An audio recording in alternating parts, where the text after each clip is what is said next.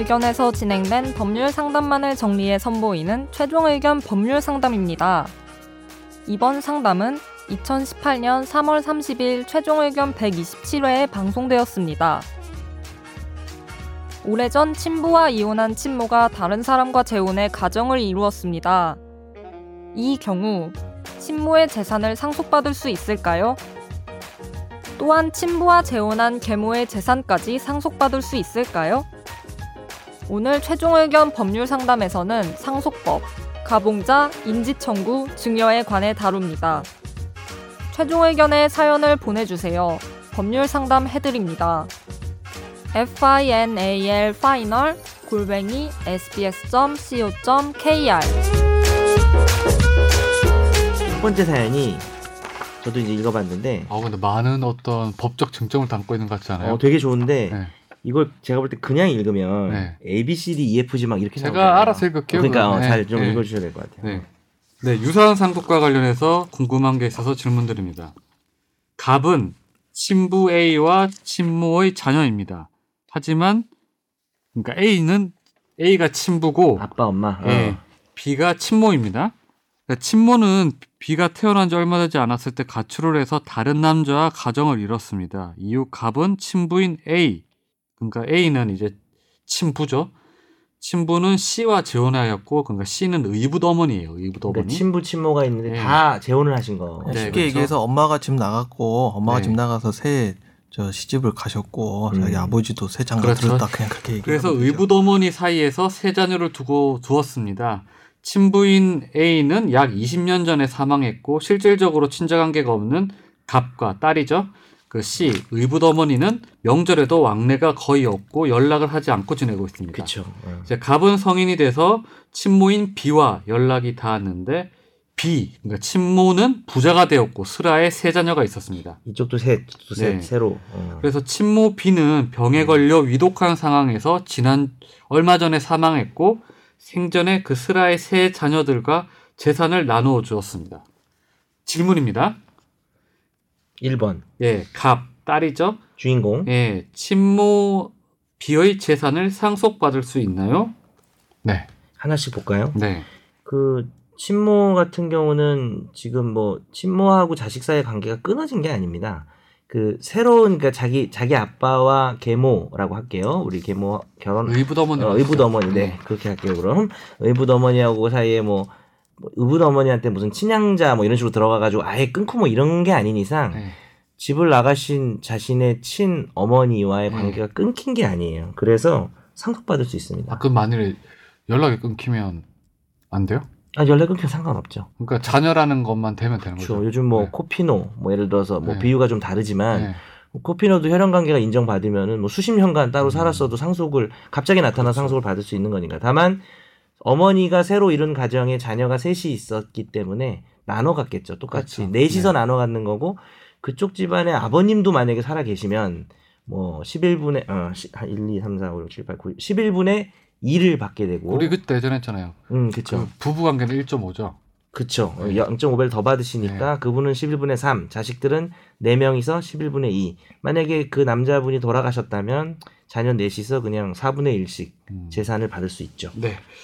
그러면 딸 갑은 개, 의붓 어머니 씨의 재산을 상속받을 수 있나요? 예, 이건 절대 받을 수 없습니다. 그러니까 개, 그러니까 우리가 이제 법에서는 네. 계모자 관계 뭐 뭐 또 뭐냐 그 적, 정모서자 관계 뭐 이렇게 네. 말하잖아요. 그래서 자기와 혈연이 없는 쉽게 얘기하면 자기 아버지의 어, 새엄마 네. 아니면 뭐 어머니의 새아빠 하고는 직접적인 뭐 입양 관계를 형성하지 않으면 상속이 아, 불가능해요. 그러면 그 음. 가족 그만 예를 들어서 아버지가 음.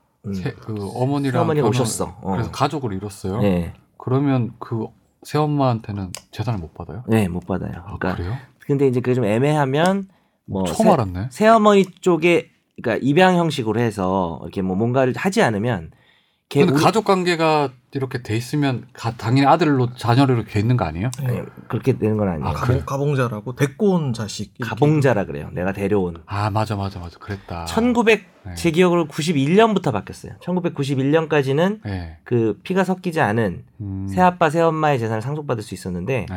이거 오래된 거예요. 한 10, 한 20년 이제 20년 뭐야? 30년쯤 근데 되겠다. 그 취지는 뭐예요? 취지는 예전과 글쎄요. 뭐 국법은 그 국법 같은 그런 관계가 뭐 인정할 필요가 없다는 계모자나 정모서자 관계 사이에 뭐 아니면 계부자, 뭐 계부자 뭐 이렇게 낳은 부모보다 길러준 부모에 대한 어떤 그런 게 더 큰. 그렇게 하려면 양자 관계를 맺으라는 거죠. 그러니까 그치 양자의 선택이 있어. 아 양자 관계란 거. 입양, 입양. 맺- 입양을 하면 돼요. 입양.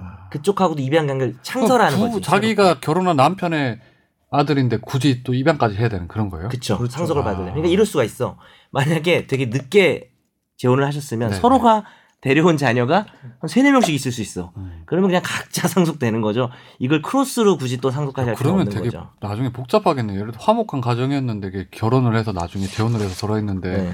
뭐 그러면 만일에 부모가 죽으면 음. 그 자식들 입장에서는 아빠의 자식이었는데 엄마의 자식이었는지에 따라서 재산 분할을 그 유산을 상속받는 게 또 달라질 거 아니에요. 달라지죠. 오히려 부모의 재산이라는 걸 또 따져야 될 거 아니에요. 그러니까 아빠가 얼마 가지고 있었고 엄마가 얼마 가지고 있었는지. 그렇긴 하겠다. 부부끼리는 재산이 또 막 합쳐지고 어. 그러니까요. 하니까 그 되게 그래- 복잡하겠네요. 그럴 수는 있겠네. 근데 네. 근데 아 이런 게 있는 거지. 둘이 짠하고 동시에 돌아가시진 않을 거니까 네. 예를 들어서 한쪽이 먼저 죽으면 네. 이쪽 엄마는 상속인이에요 무조건. 음.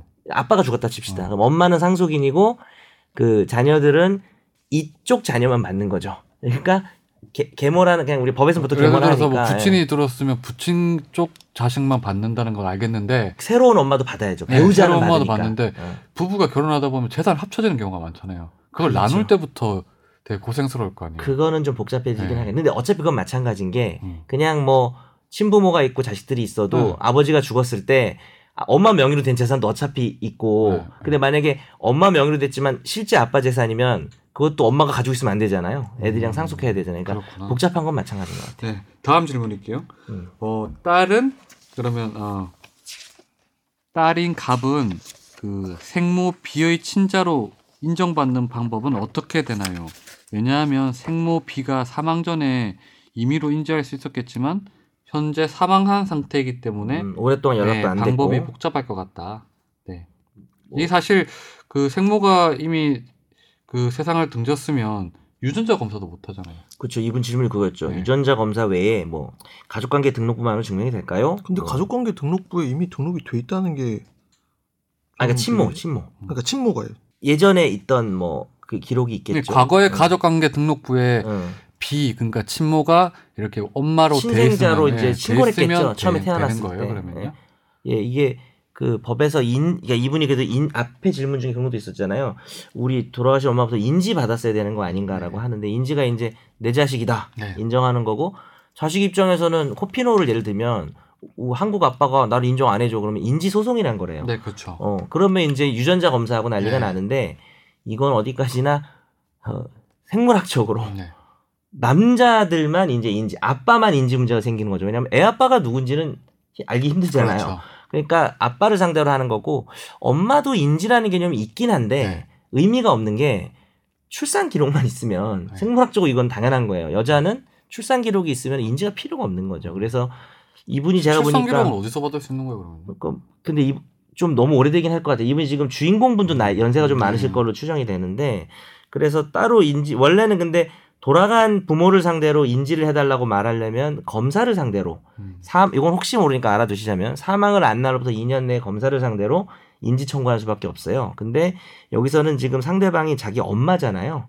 엄마 같은 경우는 뭐 당연히 유전자 검사도 안 되고요. 할 필요도 없고 예전에 친생자로 되어 있다는 그 기록만으로도 네. 어, 충분히 인정받을 수 있어요. 뭐 특별히 저쪽에서 얘는 주원애야. 내가 길에서 죽었어. 이렇게 되는 특별한 사정이 없는 이상 음, 예전에 알겠습니다. 모자, 모녀 관계만 입증해도 네. 충분히 인지가 필요 없다. 그 인지 방법이라면 그러면 그게 뭐 예를 들어서 뭐 어머니가 딸 너는 내 딸이야 이렇게 말하는 걸 녹음하거나 뭐 이런 거예요? 아니면 뭐예요? 뭐 녹음하는 형식이 정해져 있지는 않지만 그걸 인지라고 말할 수는 있죠. 네. 자기가 인정하는 건데 계속 인정 안 하면 인지를 강제로 받는 거죠. 유전자 검사를 통해서 아니 소송 외에 다른 인지 방법 임의인지하고 재판상 인지 두, 네. 두 개가 있는데요. 임의인지든 재판상 인지든 다 가족관계 등록부에 창설적 효력을 만드는 거기 때문에 창설적 아니, 저 신고해야 되는 거기 때문에 다 어쨌든 가족 저 가정법원에 가긴 가야 돼요. 아 그래요? 네. 음 알겠습니다. 다음 질문 음, 일반 가족이면 필요가 없는 거죠. 오늘부터 근데- 네가 내 아들 해라 이런다고 해서 음. 바로 아들이 되는 게 아니잖아요. 그쵸. 그 친모 B가 생전에 본인의 재산을 자녀들에게 이제 그러니까 가출하고 난 다음에 결혼했던 자녀들에게 어, 이미 증여를 했는데 현재 사망 이후의 재산 상황은 알지 못합니다. 어, 만일 이제 친모의 재산이 전혀 남아 있지 않다면 갑 딸은 이제 음. 가출하기 전에 나왔던 딸이죠. 딸은 상속을 전혀 받지 못하는 건가요? 저쪽에서 이미 나눠 가져버린 거죠. 네. 자, 이거는 우리 방송을 많이 들으셨으면은 좀 들어볼 것 같긴 한데 일단은 현재 있는 어머니 명의로 돌아가시는 순간 어머니 명의로 되어 있던 재산들은 그 그냥 상속이 되는 겁니다. 음. 4분의 1. 아까 그러니까 아버지는 없다 칩시다. 저쪽 아버지는 없고 음. 돌아가셨다면 4분의 1을 무조건 받을 수 있는 건데 어 이걸 막 은닉을 했다든지 하면은 그게 뭐 상속 재산을 함부로 다 일정 특정 상속인들만 가져버린 거잖아요. 음. 그거에 대해서는 뭐 상속 재산 회복 청구권이라든지 청구 소송이라든지 이런 걸 통해서 내 몫을 4분의 1 찾아올 수가 있고 근데 만약에 나의 친어머니가 돌아가시기 전에 이미 본인의 의사로 이미 증여라 그러겠죠. 그거는 네. 돌아가기 전에 그냥 자기 재산을 다 줬다. 음. 어, 그래 버리면은 그거는 돌아가신 분의 의지기 때문에 어쩔 수는 없지만 이런 경우도 원래 내 몫이 4분의 1인데 그것의 반인 8분의 1은 받을 수 있는 것을 우리가 했죠. 소- 그동안 유류분이라 그러죠. 그래서 그때는 그러니까 이렇게 생각하시면 돼요. 어머님 돌아가기 전에 이미 다 줘버리고 하셨다. 근데 내가 볼 땐 그랬을 것 같지는 않고요. 어머님은 그냥 뭐 병세로 이렇게 하시다가 정신없이 돌아가셨을 거고 근데 만약에 이미 다 주고 돌아가셨으면 유류분 반환 청구라 그래서 그걸 다 토해낸 걸로 계산한 다음에 그 받은 것들을 뭐 10년 전에 해도 상관없어요. 다 토해내서 어머님 재산을 관념적으로 구성한 다음에 8분의 1을 받는 유류분 소송을 하는 거고 그럼 재산 내역을 어떻게 따져요 그러면? 소송해서 목록 제출하고 뭐 그렇게 해야죠. 아, 그러면. 법원에서 명령을 해요? 재산 뭐 네, 그렇죠. 공시 명령 어, 재산 목록을 내라든 네. 내라든지 그러니까 되게 난감한 건 사실인 게 수십 년을 그런 따로 살았기 어떻게 때문에. 어, 그쪽 재산을 뭐 그러니까 뭐 사- 솔직히 이분이 이제 마지막에 변- 뭐 법률구조공단 갔더니 변호사한테 가보라는 얘기만 하시고 민법 조문 찾아보라는 얘기만 하시고 조금 서- 좀 이렇게 충분하지 못했다고 얘기하시는데 솔직히 말해서 이건 변호사한테 가셔야 돼요.